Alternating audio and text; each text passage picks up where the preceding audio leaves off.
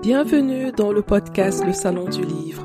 Si vous êtes passionné par la lecture, si vous souhaitez découvrir l'univers artistique de vos auteurs préférés et mieux comprendre les coulisses du domaine du livre, alors ce podcast est exactement ce qu'il vous faut.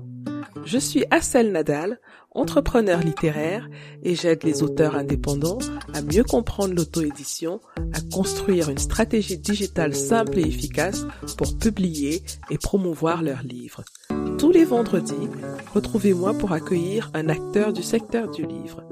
Choisissez votre place dans le salon du livre et installez-vous bien.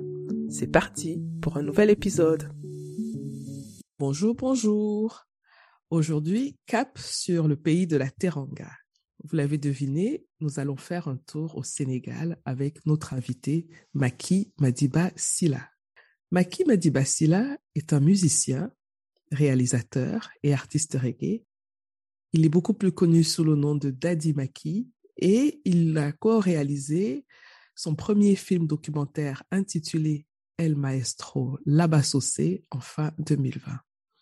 Le documentaire retrace le parcours de l'un des plus grands célèbres chanteurs de la musique afro-cubaine, Laba Sossé.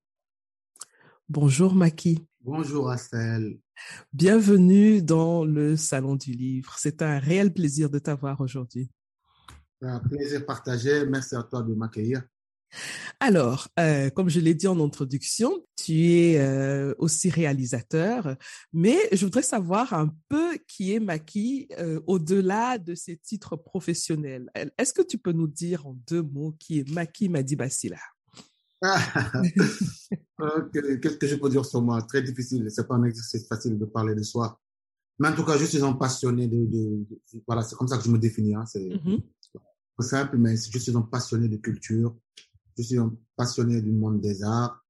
Voilà, j'aime, j'aime les livres, j'aime, j'aime le cinéma, j'aime la musique. Donc tout ça rentre dans le cadre de la culture, mmh. n'est-ce pas? Mmh. Tout, tout à fait. je suis un passionné de tout ce qui est art. Mmh. Tu vis où? Tu vis au, Sénégal? Là, je vis en Suisse. D'accord. Mais présentement, au Sénégal. Ok. Actuellement, nous faisons l'enregistrement, tu es au Sénégal. À Dakar, oui. Oui, voilà. Euh, est-ce que tu as toujours vécu en Suisse ou euh, tu es parti en Suisse après ton adolescence? Comment, comment tu te retrouves en Suisse? Ouais, bon, mon adolescence, j'avais quand même 21, euh, 22 ans quand j'ai quitté le Sénégal. Mm-hmm. donc, voilà, j'ai eu le temps quand même de, de, me forger et de me former ici. Mm-hmm. Bon, après, les aléas de la vie ont fait que j'ai voilà, j'ai bourlingué un peu partout. J'ai d'abord vécu en France. Ensuite, de, la France, je suis parti à, à, à, Londres, en Angleterre, où j'ai vécu, et à Birmingham euh, pendant 6-7 ans. Et puis ensuite, je suis revenu au Sénégal. Et là, je suis reparti en Allemagne. Je pense, tu te rappelles, on s'était croisés là-bas. Tout à fait. Euh, non, on s'était croisés à Bâle. À Bâle, à Bâle, à Bâle pas loin de l'Allemagne d'ailleurs. À, l'époque, je vivais à la frontière. Et puis ensuite, euh, voilà, depuis, je vis en Suisse. Oui, justement, j'ai lu dans ta biographie que euh, tu t'es formé en tant que réalisateur à Birmingham. Est-ce que tu peux nous en dire quelques mots? Déjà, euh, ceux qui me connaissent bien, en fait, ceux qui ont regardé maintenant savent que, bon, d'abord, j'ai été connu dans la musique. Mm-hmm. Grâce à la musique, le reggae, tout ça, j'ai fait pas mal de tournées. J'ai joué avec les Alpha Blondie, les, voilà, les, les Steel Pulse, euh, beaucoup de grands artistes américains de l'époque. D'accord. À l'époque, et quand j'ai fait des études, quand j'ai eu l'opportunité de faire des études de cinéma en Angleterre, je n'ai pas hésité une seconde. J'ai pu avoir une bourse et puis c'est là où j'ai commencé à, voilà, à faire les études. Et puis même quand, quand je m'appelle, quand on faisait notre, notre, formation, le prof, il était très intrigué par euh, ma culture cinématographique. Mm-hmm. Voilà. Donc, tu as toujours été passionné. OK, d'accord. Et ce qui nous ramène à celle, c'est une excellente question à mon enfance parce que moi, j'ai grandi en face d'un cinéma. D'accord. À l'époque où en Afrique, il y avait partout euh, des cinémas. J'imagine qu'en Cameroun aussi, c'était ça. Tu vois, où toute la famille allait voir les, soit les films hindous. Et puis, il y avait, qu'on appelle les matinées, c'est-à-dire, ça commençait à 14h, 15h comme ça. Et puis ensuite, le, le, le, deuxième film commençait à 18h. Et puis ensuite, la nuit, 21h, il y avait un autre film. Et moi, j'avais un oncle, un qui travaillait dans, dans, un cinéma. À l'époque, la société qui gérait ça, s'appelait le, euh, le CIDEC. Ah, je ne me souviens plus de, de, la dénomination exacte. donc c'est là où j'ai vu mais presque tous les films, quoi. tous les les westerns, les films d'action, les, les machins, films chinois. tout, tout, tout. C'est là où euh, j'ai grandi avec les films de Bruce Lee, Euh, C'était vraiment mon idole. Et puis, bon, voilà, c'est par la suite des, des films que j'ai découvert le cinéma afro-américain grâce à, Mhm. grâce à Spike Lee, qui lui est arrivé au début des années 89-90 avec des films comme More Better Blues, euh, Jungle Fever, vois, She's Gotta Have It, et puis you name it. Et là, j'ai dit, ouh, donc les Noirs aussi, Oui. on peut faire des films. Et, et ça crée vraiment un, gros Mhm. déclic. Est-ce que tu étais ce type de, de jeune qui se cachait derrière les sièges après une séance pour pouvoir voir la séance prochaine et- sans payer? On a fait tout ça. Et il y a des anecdotes, euh, je te dis. euh, on avait un lui, et un, un jour, il s'est déguisé à. Bon, est un vieux, on appelle ça un pas. Un pabi. Oui. Ça veut dire le vieux. Ou peut-être, je ne sais pas si tu as jamais entendu l'expression Oui. gorgui. Donc, c'est comme ça qu'on appelle les Sénégalais en, Mm. en Côte d'Ivoire, en fait. Et, et puis aussi en centrale. Les gorgis, c'est les vieux là qui mettent le turban et tout. Et ils ont un gros. C'est un peu l'équivalent des, Les, bou- les gros boubous, là. Oui. des gros boubous là, avec le petit avec le gros sarouel qui fait forme de ballon.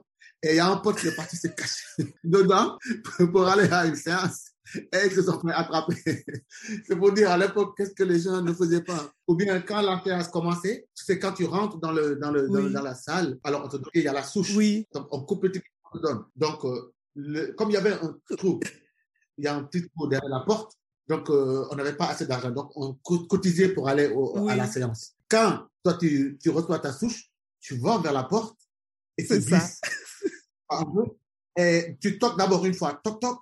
Dès que la personne toque deux fois aussi, tu sais que c'est lui. Tu glisses le ticket et lui, il prend la souche, il refait le tour, il fait semblant qu'il a déjà acheté un ticket. Alors, sauf que ça passe pas à tous les coups. Donc, euh, on s'est- on s'est fait, fait prendre plusieurs fois avec des bastons. Celui qui n'a pas vécu ça ne connaît pas l'atmosphère du, de comment on consommait le cinéma quand on était jeune en Afrique. C'est, il y a des anecdotes incroyables là-dessus, quoi. Ils savent pas c'est quoi les cinémas, ils savent pas que C'est quoi la ça. salle. Avant, mais c'est ce que j'explique à mon petit frère. Je dis, avant d'aller au cinéma, on se faisait bastonner avant de rentrer. Parce qu'il fallait faire la queue. Il y avait deux gars qui, qui avaient des, des, des, des bâtons, qui, des trucs en caoutchouc qui bastonnaient la foule pour qu'on reste dans les rangs. Alors, si tu sortais des rangs, c'était foutu pour toi. Et on était serrés comme des sardines et il fallait vraiment ceinturer la personne qui était Oui. devant toi. Mais c'est Incroyable. Euh, Quand j'y repense, je dis, mais tout ça pour un Ben, écoute, ce n'est pas resté sans conséquences.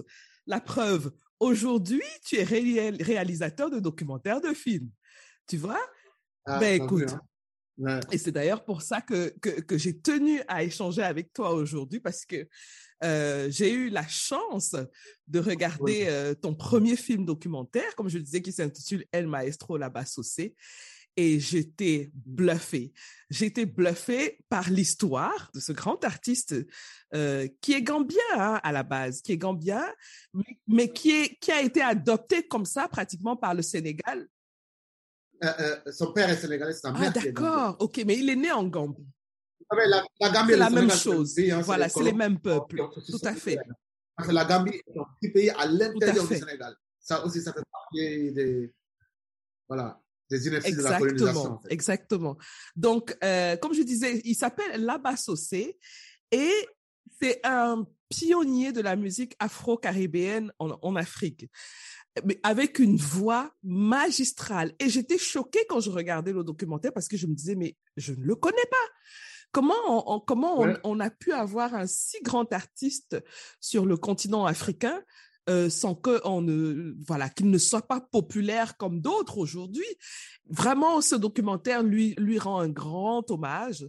Et euh, oh, il y a aussi, j'ai beaucoup aimé aussi le, le- le côté euh, esthétique du, du- du- du documentaire. Euh, la, la manière dont les images sont filmées. euh, le- le-. Franchement, je il est, le projet, il est d'abord beau. Hein? Esthétiquement, il est d'abord beau. Maintenant, quand on va dans le contenu, il est intéressant. Donc, franchement, je- si quelqu'un a l'occasion de le regarder, je, je l'encourage à le faire. Alors, j'aimerais parler de vraiment la naissance et la production de ce documentaire. D'où est venue l'idée de produire un, un documentaire sur cet artiste? En fait, moi, j'ai grandi avec sa musique. Là-bas, aussi, tout le monde, en tout cas ici en Afrique de l'Ouest, beaucoup plus, euh, surtout, tout le monde connaît sa musique. Parce que c'est quelqu'un qui, déjà à l'époque, euh, avait Oui. une base euh, sous-régionale. Tu sais, avant, il n'y avait, pas- il y avait pas les festivals, donc il y avait les galas. Donc, il y avait, quand il y avait des galas au Mali, c'est lui qu'on appelait au Burkina. en Côte d'Ivoire, sous Oufoué, Mhm. comme, comme tu le vois dans le film et tout. Donc, Sossé, c'est vraiment la première star de la musique, pas simplement sénégalaise, mais ouest-africaine. Avant, il y avait des groupes. J'avais le Bembaya Jazz, il y avait d'autres groupes comme ça. Mais Laba Sossé, c'est vraiment la première grande star. Quand tu dis star, c'est-à-dire le gars, quand il Mhm. arrive avec sa voiture, les filles lui courent après. Les- et il peut pas faire, Mhm. deux pas sans que la foule lui tombe dessus. Et, t'es obligé- et, et Oui. c'était vraiment Là, on est une dans icône. quelle euh, année? C'est les années. euh, on est dans les années, on, on est juste, au, juste D'accord. euh, voilà, c'est au début des indépendances déjà. Voilà. Il y a beaucoup de gens qui entendaient sa musique, qui entendaient sa Mais voix, mais ils ne ne l'avaient pas vu. Voilà, j'ai reconnu des chansons dans le, dans le, dans le documentaire. Et j'ai dit, eh, moi, je savais pas que c'est- Exactement. que c'était lui. Donc, lui. Je suis convaincue que c'était une chanson qui venait euh, de Cuba ou euh, voilà. Ouais, mais Mhm. c'est- c'est exactement ça. Donc là-bas, il a eu cette chance aussi. Bon, il avait ce don. Comme on l'explique tout petit déjà, il avait chanté, il a commencé sa, sa carrière en, Gambie. Ensuite, on l'a dit, mais va au Sénégal parce que c'est au Sénégal où il y avait déjà les prémices de ce qu'on appellera, appellera plus tard le show business. Il y avait un vieux qui s'appelait Ibra Kassé. Donc lui, il avait euh, une boîte de nuit qui s'appelle euh, le Miami, qui existe d'ailleurs aujourd'hui encore. voilà. Et c'est là où tout se passait. C'est là où toute la jeunesse dakaroise se retrouvait. Et c'est là où là-bas a vraiment explosé. Oui. Tu vois un peu? Mais comme c'est l'époque où il n'y avait pas encore, où la musique n'était pas ça. encore organisée, donc il y avait beaucoup d'amateurisme en fait. Voilà. Mais bon, là-bas, de fil en aiguille, euh, les gens ont entendu parler de lui, donc il est parti à Abidjan, parce que euh, bon, il avait un caractère, il avait Mhm. un sacré caractère aussi. C'était pas, c'était pas quelqu'un qui se Mhm. laissait faire et puis, et puis, et puis, et puis voilà quoi. Mais en tout cas, ici au Sénégal, moi, aussi longtemps que je me souvienne, comme on dit, depuis que je suis sous les chutes de ma mère, j'ai toujours entendu de la musique de là-bas Mhm. chez moi, dans les taxis, à la radio, partout. En fait, c'est quelqu'un qui a toujours occupé l'espace, mais on s'est jamais vraiment posé la question, à savoir, mais qui est ce mec? Et ça, c'est le malheur ici en Afrique. Oui.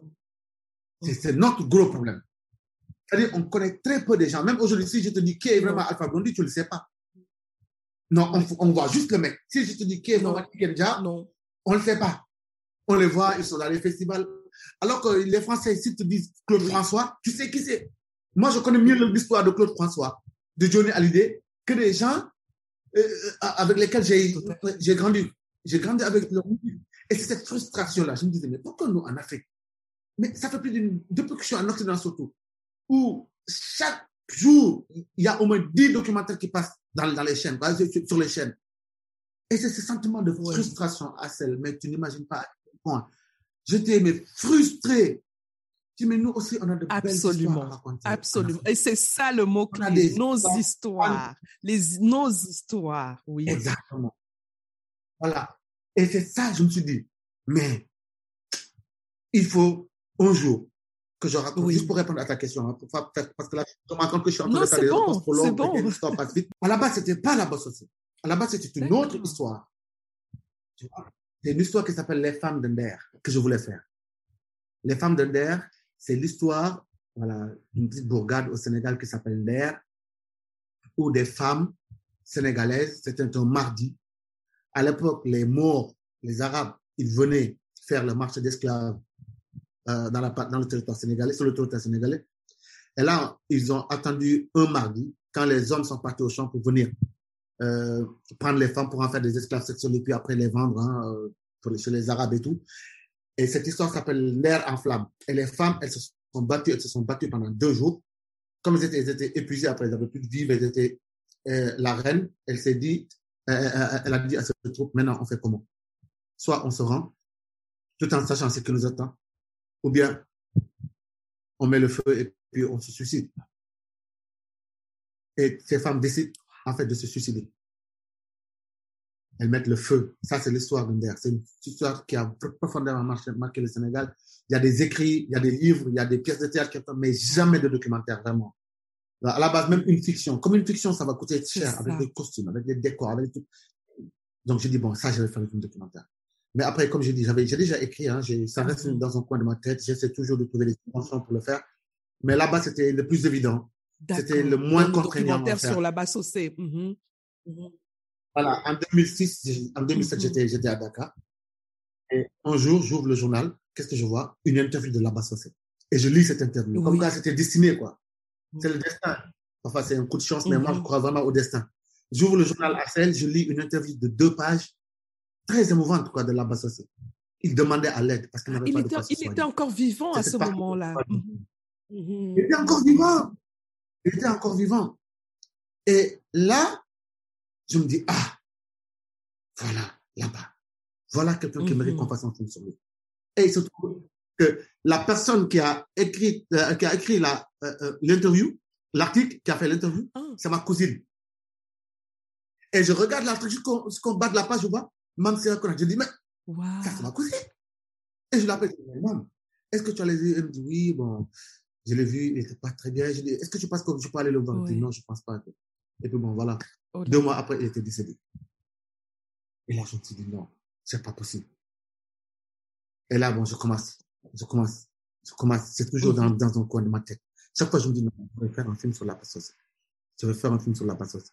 Mais entre le temps, vous savez, le cinéma documentaire, c'est très compliqué à monter Mhm. sur le plan financier. Il faut écrire. Et comme c'était mon premier film, j'avais pas fait grand, les gens m'ont connu en tant qu'artiste, j'avais pas fait grand chose en, en tant que cinéaste. J'ai dit, ils m'ont dit, ouais, les gens m'ont dit, mais ça va être très, très, Mhm. difficile. J'ai dit, bon, je veux me lancer dans le, voilà, dans l'aventure. Ben alors, raconte-moi cette aventure. Maintenant, tu as l'idée, tu es tout nouveau dans le domaine, ça coûte de l'argent. Bon, déjà, il faut commencer par l'écriture, hein, parce qu'une fois qu'on a l'idée, euh, ça ne se matérialise pas comme ça, comme par magie. Hein. Et com- comment se fait l'écriture d'un documentaire? Est-ce qu'on l'écrit comme si on écrivait un roman ou je sais pas moi Comment tu, tu écris? Alors, déjà, écrire un documentaire, c'est, c'est pas facile. Dans la mesure où, parce que c'est une fois que tu as fini, parce que euh, la fiction, tu sais que chaque acteur a tel dialogue à faire, tel machin, tel. Dans le documentaire, tu sais pas. C'est comme si aujourd'hui, je, euh, euh, tu commences là-bas saucer. Et puis, comme je connais pas, c'est pas de ma génération. Moi, j'étais un gamin. j'étais là-bas, Mm. quand il a commencé sa carrière, moi, j'étais pas né. Tu vois un peu? Donc, du coup, j'ai écrit ce qu'on appelle en langage cinématographique une trame. Comment est-ce que je vois une histoire? Mhm. Comme moi, je ne le connais pas, je me suis mis dans la tête du téléspectateur qui ne connaît pas, qui ne connaît pas la base. C'est comme ton cas. Toi, tu n'avais jamais entendu parler de lui. Comment je peux créer un, un attrape-nigo pour que quand tu commences cette histoire, même si tu manges là, tu vas faire pause. tu, vas, tu, vas faire- tu vas revenir pour continuer à regarder. Ou bien quand tu commences à regarder, quand ton téléphone sonne, tu vas couper pour continuer à regarder.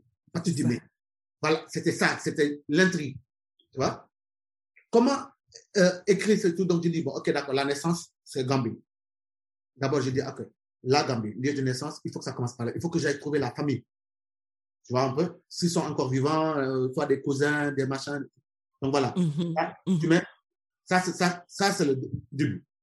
Ensuite, il, faut, il va falloir que je trouve des musiciens qui, qui, qui, qui l'a fréquenté, des gens qui l'ont vraiment connu. Et puis, bon, la trame. Donc, je dis, il faut que je refasse le parcours de la D'où les différentes villes que tu retrouves dans le film. Euh, Sénégal, Dakar, ensuite Côte d'Ivoire, Côte d'Ivoire, ensuite euh, Banjul, New York, et puis New York, Francfort, parce que je suis venu chez toi en Allemagne, là, à Francfort, parce que le producteur qui a produit cet album qu'ils ont acheté à Cuba, lui, il a fait un, un- un- lui, il habite à Francfort. Il s'appelle D'accord. Gunther. Donc, D'accord. l'écriture, c'est ça. L'écriture d'un documentaire, c'est ça. Tu as besoin de situer ce qu'on appelle ton espace cinématographique. Où se déroule ton histoire? D'abord, tu bon, l'histoire de la Bassosé commence en tel, tel, tel, il est né en 1945 à Banjul. Et puis là, en fonction, en fonction de, des, des, voilà, des péripéties ou du déroulement de sa carrière, tu t'adaptes. Tu t'adaptes. Mhm. Tu vois un peu? Oui, et j'ai et j'ai vu que tu as fait le choix de ne pas poser la voix d'un narrateur sur le documentaire. C'est-à-dire que tu as vraiment laissé la parole. Voilà, j'ai laissé la parole libre à ceux qui l'ont connu. Tu vois un peu? Parce que la voix off au début, au début s'imposait. Mais après, je me suis rendu compte, quelqu'un comme Djibril Gabigaï, c'est le journaliste, la- l'animateur radio qui, avec qui on ouvre le, livre, euh, le, le film. pardon. Mhm. Et tu vois que lui, par exemple, c'est quelqu'un qui, a très bien connu la basse aussi. Tu vois un peu? Et les témoignages sont tellement riches et sincères et émouvants que pour moi, si je remettais à, à- à- si, si je mettais une voix off, je cassais un tout petit peu euh, la magie. Tout à fait, tout à fait. Ça, ça m'a frappé. Hein. On a vu vraiment que toi, en tant que réalisateur, on sent que c'est un choix de, de te mettre vraiment en dehors de l'histoire. Oui. Hein. C'est pas toi qui raconte l'histoire. C'est exactement Mhm. ça. C'est exactement ça. Parce que quand tu écris ton film, euh, le documentaire, c'est ça, il y a un piège en fait. C'est pour ça qu'on nous apprend d'écrire euh, soit un scénario ou bien un synopsis, mais c'est plus une forme de note d'intention, ça s'appelle dans le langage cinématographique, Mhm. qui te permet, parce que après, quand tu vas filmer, tu sais jamais sur quoi tu vas tomber. D'accord. C'est pourquoi je parle de destin, parce que ce monsieur-là, moi, je le connaissais à la télé, et puis quand je suis parti le voir, on m'a dit, oui, mais il y a Djibril Kapika, et le gars m'a dit, non, il était là. J'ai dit, mais comment ça, il était là Il me dit, oui, il s'est passé récupérer les archives. J'ai dit, ah. Donc, on a eu des coups de chance comme ça avec Lionel et tout. C'était Oui. incroyable. Et lui, lui, il nous a ouvert toutes les portes. Une fois qu'on a pu mettre la main sur lui, sur Djibril Et c'est là où c'est fabuleux, parce que lui, il a gardé des archives. C'est les fameuses euh, interviews à voix off.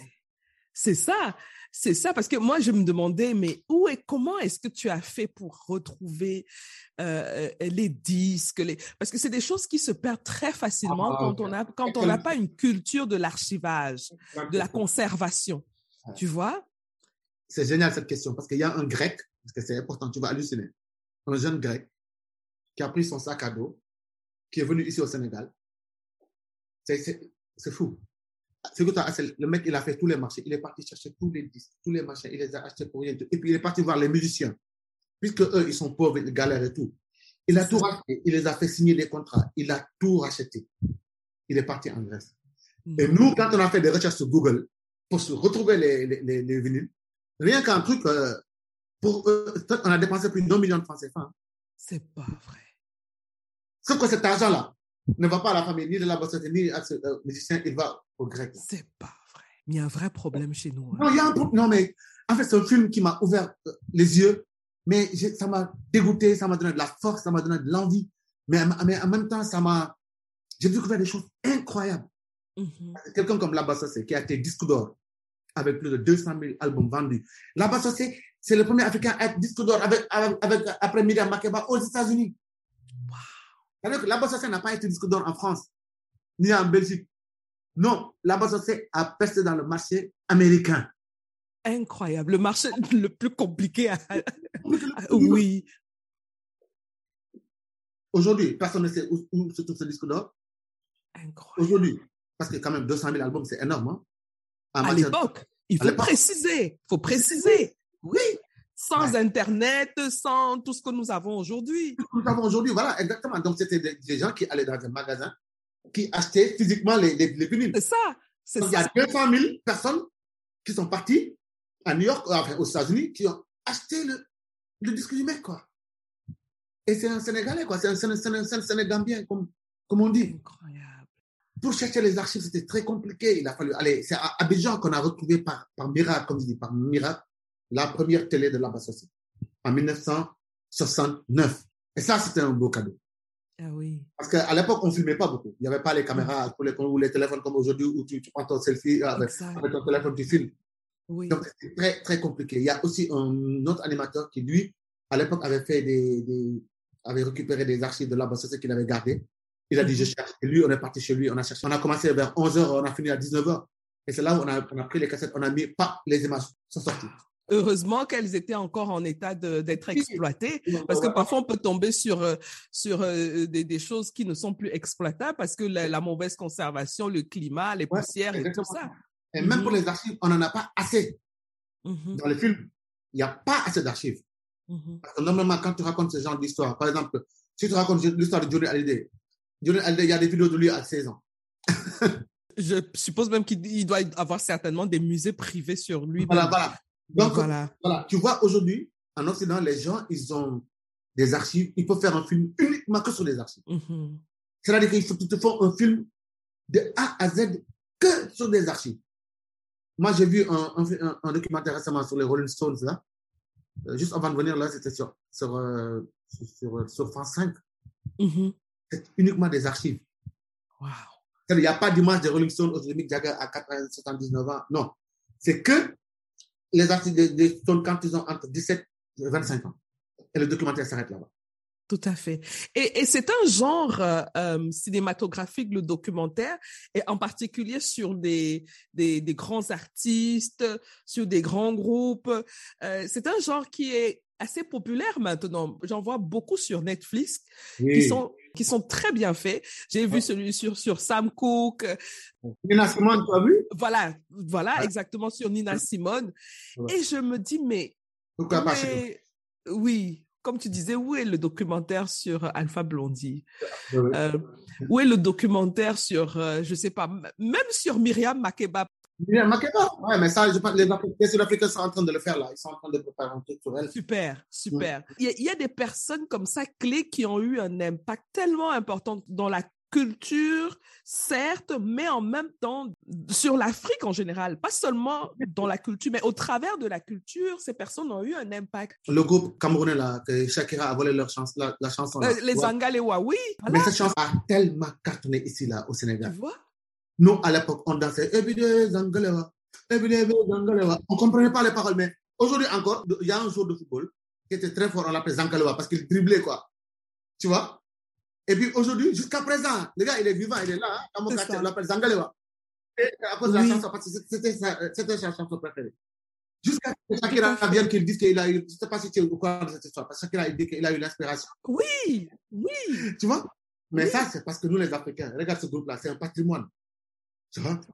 Aujourd'hui, on peut agir aujourd'hui. Donc, on pourrait faire un film documentaire. Par exemple, moi, j'ai pensé à ça, à leur faire enregistrer une version nouvelle des Ankalewa, un nouvel album, avec des images de l'époque. Tu sais quoi, Maki?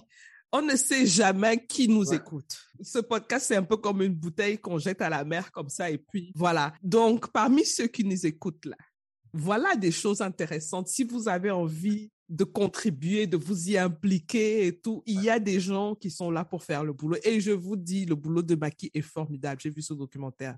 Il est magnifique, vraiment. Il faut même déjà essayer de voir comment le vendre à Netflix hein, si tu n'as pas, si tu n'as pas déjà. bon, espérons, hein, parce que Netflix aussi, pour avoir accès à eux, c'est. il y a encore des clichés sur, les Parce que beaucoup de gens qui ont vu le film, parce que le film est passé sur le canal, je dis, mais oui. ça, c'est les Africains qui ont fait ça. Je dis, bon, c'est un Africain et un Suisse. Donc, voilà. Mais, sauf que l'idée, euh, la conception, la préparation, tout c'est l'Africain qui a fait. C'est ça. Donc, il est magnifique. Vraiment bravo encore pour ce, pour ce euh, documentaire. Vraiment bravo. Alors, comment s'est passé donc quand tu avais déjà l'écriture qui était prête et tout, bien que ne sachant pas où est-ce, dans quoi tu mettais les pieds, hein, puisque comme tu as dit, avec le documentaire, euh, c'est le terrain qui va t'apporter la clarté sur ton projet. Une fois que tu as, tu as, tu as peaufiné l'écriture, bah, qu'est-ce que tu as fait? Quelle était la prochaine étape? La prochaine étape, c'était les archives. Ah OK. Ça, c'était cool. Mm-hmm. Donc, après les archives, tu avais déjà un peu plus de matériel. Pas beaucoup, pas beaucoup d'archives quand même. OK, OK. Maintenant, une fois que tu as les archives, je suppose qu'il faut commencer à chercher euh, le financement. Il faut monter un budget. Comment ça se passe? Est-ce que c'est compliqué? Est-ce que c'est facile? Non, c'est très, très compliqué. Oui. Très, très, très compliqué. C'est pourquoi le film m'a pris cinq ans. Mm-hmm. Donc, j'ai mis 5 ans à le faire. C'est Mm-hmm. très, très compliqué. Parce que figure-toi, quand tu, dois, quand tu vas faire un film en Afrique, il faut demander aux Français.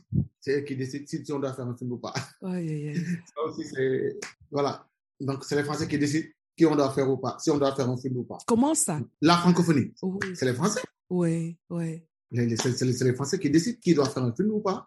Mais quand, quand tu dis que c'est eux qui décident, ça veut dire quoi concrètement? On leur demande pas quand même la permission quand tu fais un document, Oui. tous les films africains que tu vois là sont financés par des fonds qui sont un peu partout, euh, en Allemagne, en France, à l'époque c'est- Aujourd'hui, c'est le- c'est l'Europe qui décide, nous, si on doit faire des films ou pas. Mais ça veut dire que dans le domaine cinématographique, bon, je connais la réponse, mais je pose quand même la question.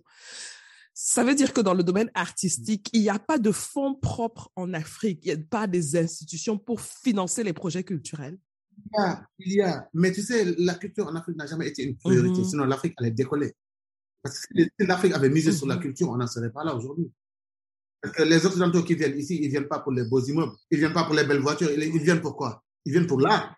Qu'est-ce qu'il y a aujourd'hui dans les musées européens?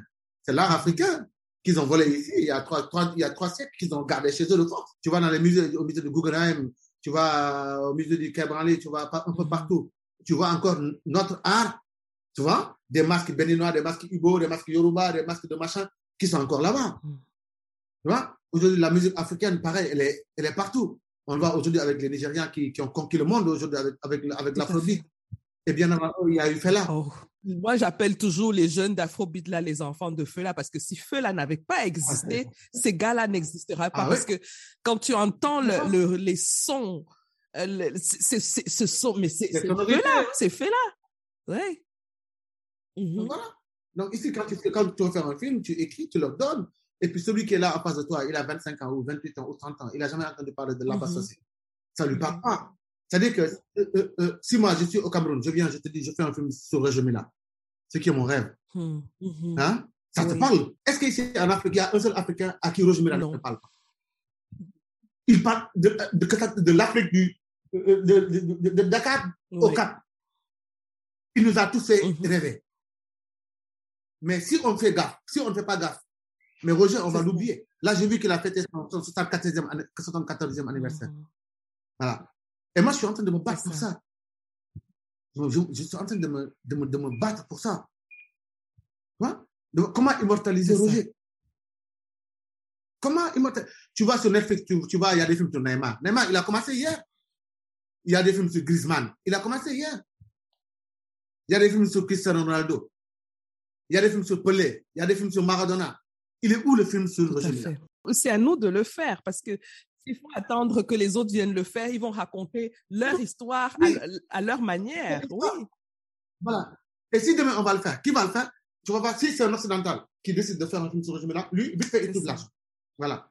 C'est pour ça, moi, j'ai couru, j'ai couru, j'ai couru, j'ai Mhm. tout donné pour faire le film sur, sur euh, l'ambassadeur. Parce que je voulais pas euh, qu'un Français vienne, tu vois, raconter cette, histoire, alors que c'est quelqu'un qui, n'a pas vraiment connu. Parce que ce qu'un Camerounais ressent pour Roger Mila, ce ne, sera jamais pareil que ce qu'un reporter de Canal Plus ou de France Football ressent pour Roger Mila. C'est pas pareil. Vous n'avez pas, vous n'aurez jamais le même regard. Et aussi vice versa. Et aussi vice versa. Moi, Maki, si je dis je vais en Argentine, je vais faire en Argentine, je vais en Argentine pour faire un film sur Maradona, ils vont rigoler. Ils vont me dire, mais toi, petit, toi, t'es qui pour nous parler de Maradona? Tu vas nous raconter quoi? C'est vrai. Oui, c'est vrai.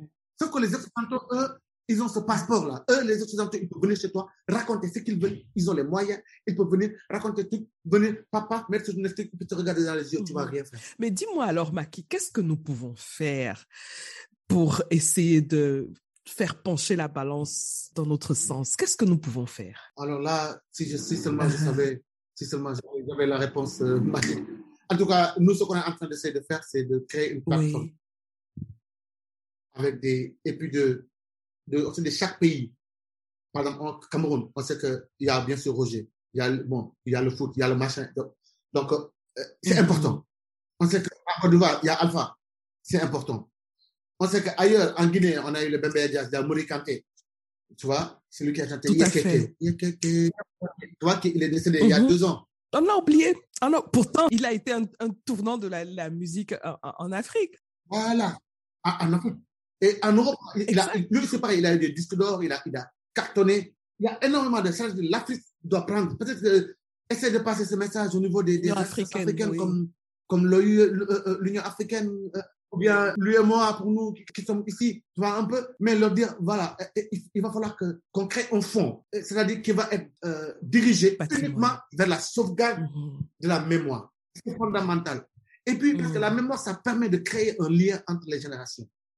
Moi, le film là-bas, c'est quand c'est passé sur Canal, il y a des familles sénégalaises qui m'ont appelé, des mamans en pleurs, me disent, mais vous savez, c'est la première fois que je peux, je peux vraiment avoir une discussion avec mes enfants. Tu vois, parce qu'ici, c'est pour, vous savez, mais moi, j'allais danser sur la basse j'allais marcher. Et j'ai des amis qui m'appellent, mais ma mère, elle me dit qu'elle allait Mm. danser, danser. Et ma mère n'aurait jamais sorti une telle phrase.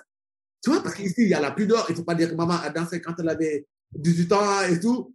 Elle me dit, mais j'ai eu des, on a eu des discussions avec nos parents, mais Ça, tu vois la, formidable. la puissance de, de ça ton sert à ça, le travail. cinéma. Ça permet la, la puissance de l'image.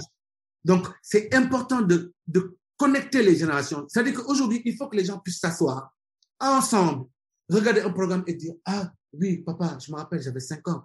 Ah, je me rappelle, j'avais 10 ans quand Roger Mila allait sur le poteau, il dansait. Tu te rappelles, papa? On était... c'est, ça sert à ça. Mhm. Le cinéma, c'est un endroit où se retrouvent les mémoires. Et les mémoires doivent converger ensemble. C'est-à-dire que c'est, ça doit fait. être un sanctuaire. Et nous, on doit protéger ce sanctuaire-là. si les Africains, on laisse tout ce que nous avons aux mains des Occidentaux, Tout à fait. mais c'est la fin de l'Afrique. Parce qu'aujourd'hui, ces jeunes, les jeunes que tu vois là sur TikTok, machin, Mm. ils n'ont absolument rien qui les relie à leur histoire. Moi, en tant que Sénégalais, j'étais frustré de savoir. Mm. Si, je ne sais pas en 70 ce qui se faisait chez moi.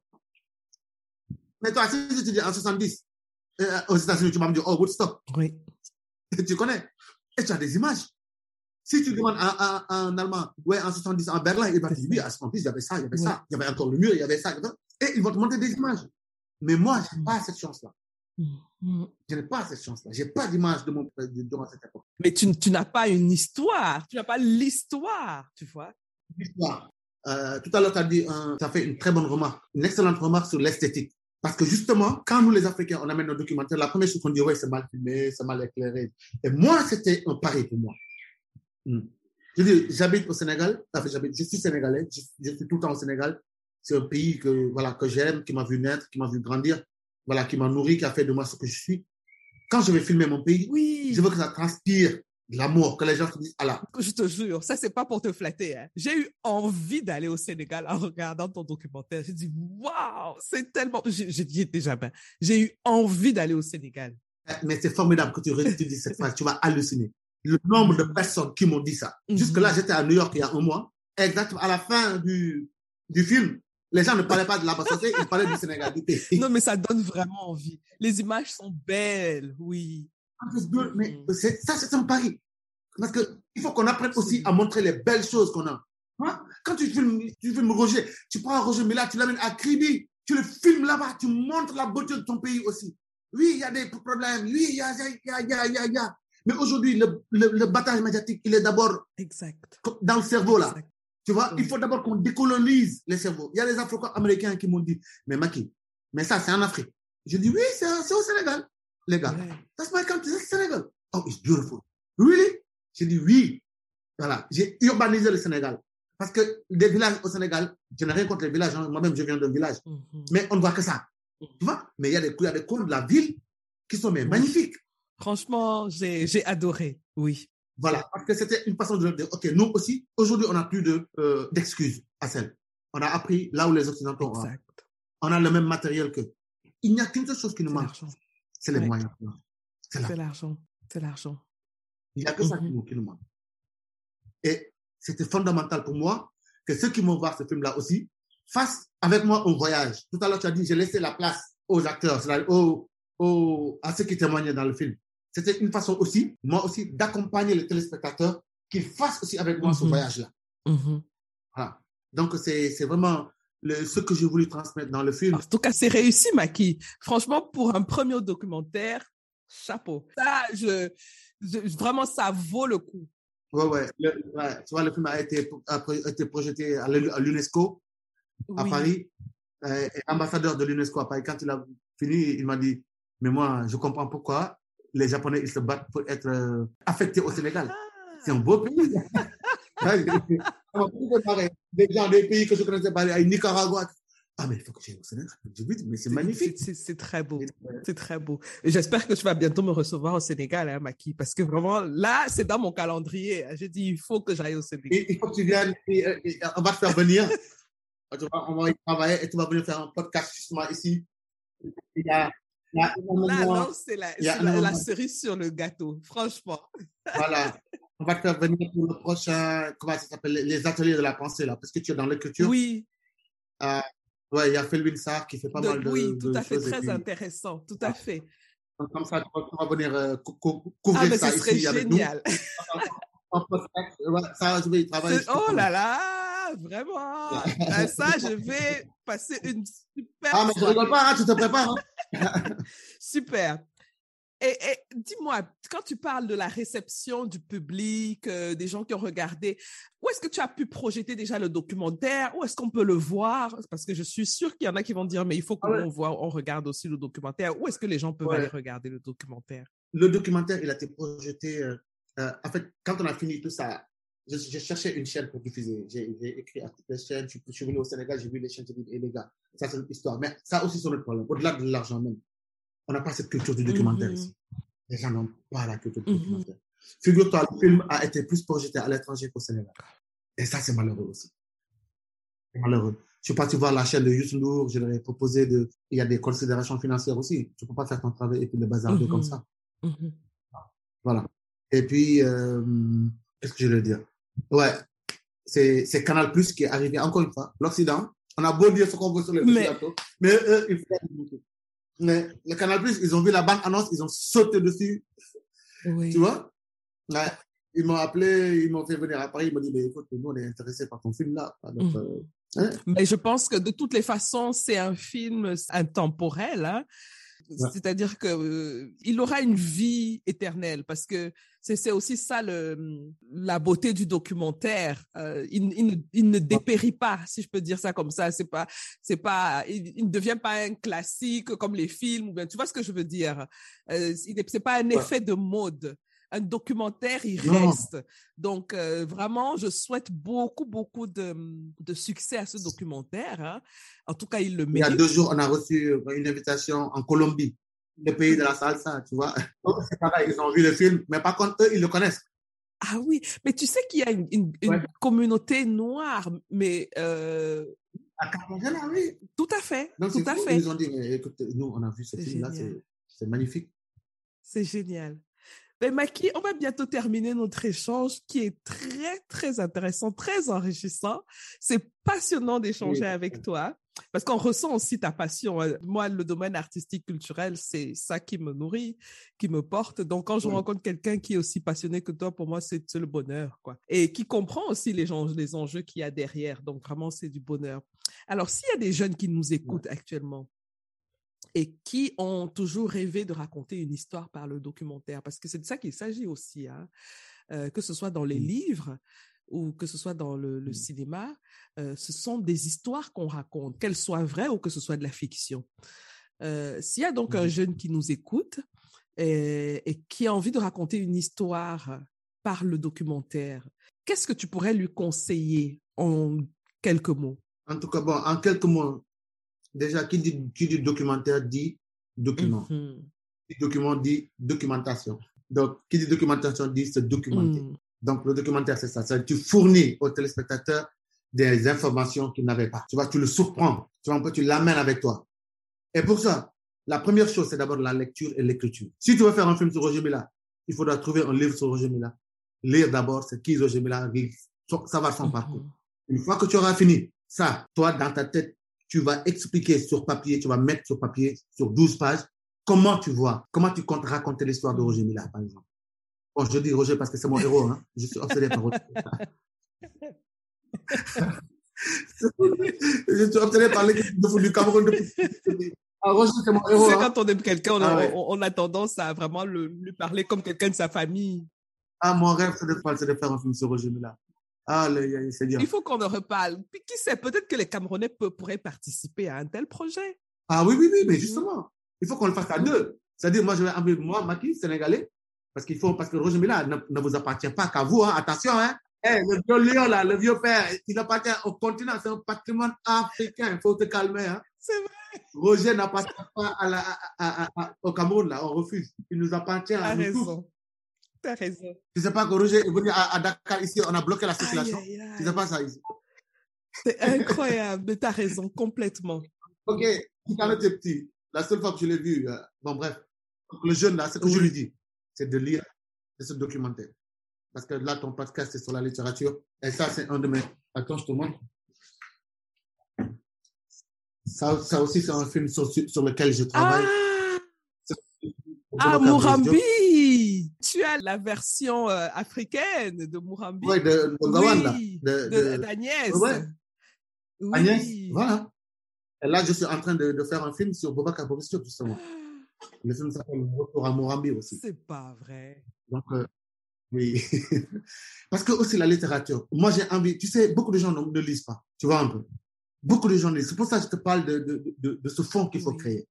Aujourd'hui, il y a un film documentaire sur Hemingway. C'est un écrivain. Il y a, y a un livre, il y a un film documentaire sur, sur Myler, sur Agatha Christie, sur d'autres et d'autres et d'autres. Il est où le film? Sur Mongo Betty Amen. Ah, tu me fends le cœur. Hein. Ah, ça, ce que tu m'as fait aujourd'hui, là, tu me fends le cœur. Ah non, mais, mais, mais parce que j'ai pas le choix. Il faut que je partage avec toi ce que je ressens. Je suis désolé. J'en ai, je suis fatigué de souffrir tout seul dans mon coin. Je Parce que comprends. les deux, le cinéma et la littérature, sont complémentaires. Absolument. Ils ne sont pas antinomiques. Tout. Ils sont complémentaires. Tu vois un peu? Parce que le processus du cinéma commence d'abord Par l'écriture. Et c'est pour ça que je t'ai reçu dans ce podcast. Oui. Mhm. Voilà. Moi, le Mohamed, je l'ai lu, je l'ai lu il y a plus d'une dizaine d'années. Mhm. Tu vois Et ça m'avait, ça m'avait choqué. J'avais honte, j'étais en colère. Bon, comme tu peux voir, j'ai dit, bon, ce livre-là, j'oublie. Mais ça m'a rattrapé. Mhm. Et Boris Diop, quand je suis parti le voir, pour finir, pour lui dire, mais Boris, je vais faire un film à travers, euh, qui s'appelle Retour à Morambi, Oui. pour raconter son histoire. Oui. Boris Diop, c'est qu'il il va, il a remporté le, le, le, le prix Neustadt. Oui. En Suisse. C'est aux États-Unis? Aux, aux États-Unis, tout à fait. Mhm. Je, je, je suis toujours dans le Murambi euh, d'Agnès. C'est pour ça que. Agnès, on était pour Oui. ouais. Et, et, et quand j'en ai parlé à Agnès, elle m'a dit, mais Maki, mais c'est formidable. J'aurais jamais pensé à ça.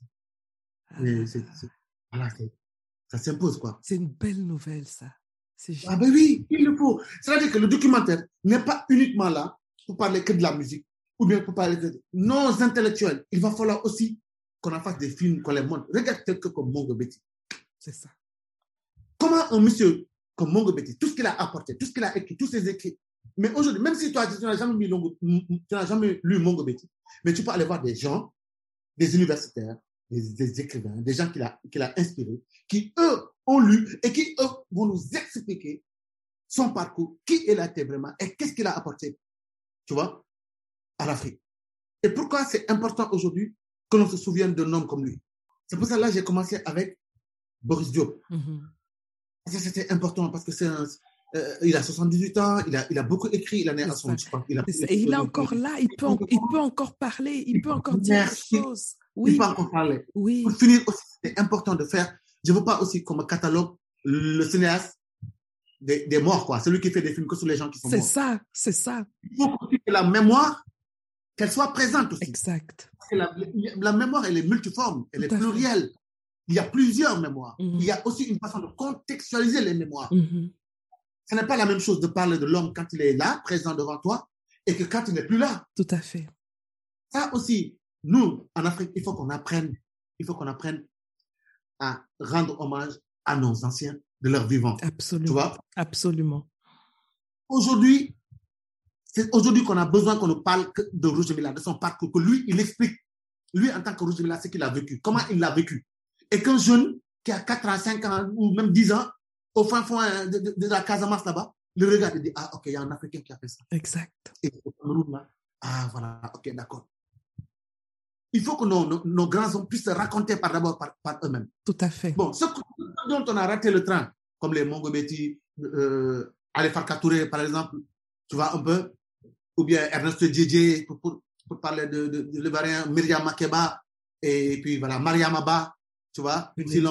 Oui.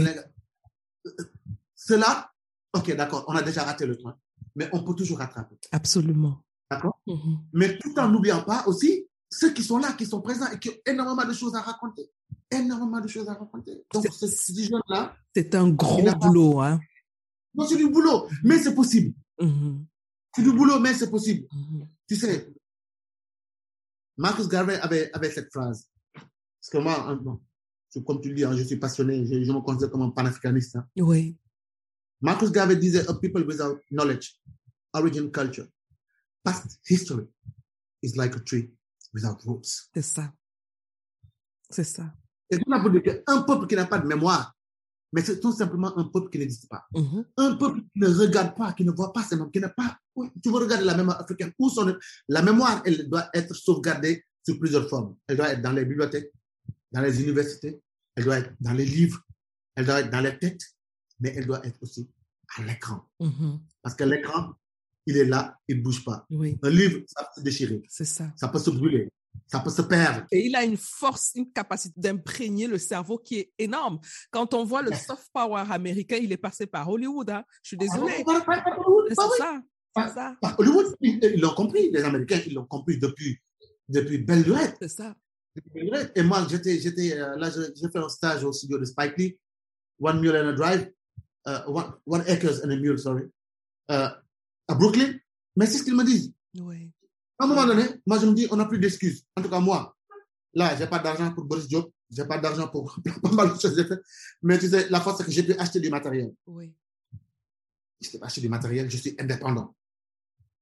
Voilà. Maintenant, le temps que je trouve de l'argent, qu'est-ce que je fais? Je filme. Je filme, je filme, je filme. Là, déjà, Boris, j'ai déjà commencé à filmer. Et c'est prévu pour quand? Après, je ne sais pas. C'est ça qui est compliqué. Oui. Mais le plus important, c'est qu'il faut que je filme. Que tu es déjà, oui, si, oui, tout à fait. Si tu dis, j'attends d'avoir de l'argent pour aller filmer, j'ai fait ça avec la société, j'ai perdu deux ans. Wow. Voilà. Mm -hmm. Et c'est la société, c'est-à-dire maintenant je filme, je filme, je filme, je filme, je filme, je rassemble. Et quand je finis de filmer, je fais mon premier trailer, je fais mon, mon premier trailer, mon premier teaser. Et avec ça, peut-être que tu peux aller trouver des films. Voilà, parce que je fais. Et je monte, je monte 10 minutes. Et avec ces 10 minutes-là, je vais chercher des moyens. Exactement. Tu vois? Mm -hmm. Et puis, les gens maintenant, ils commencent, petit à petit, les gens commencent à comprendre mon travail. Tout à fait. On commence à, là, je commence à intervenir d'habitude. On m'appelle, on dit, ah, ok, d'accord, petit à petit.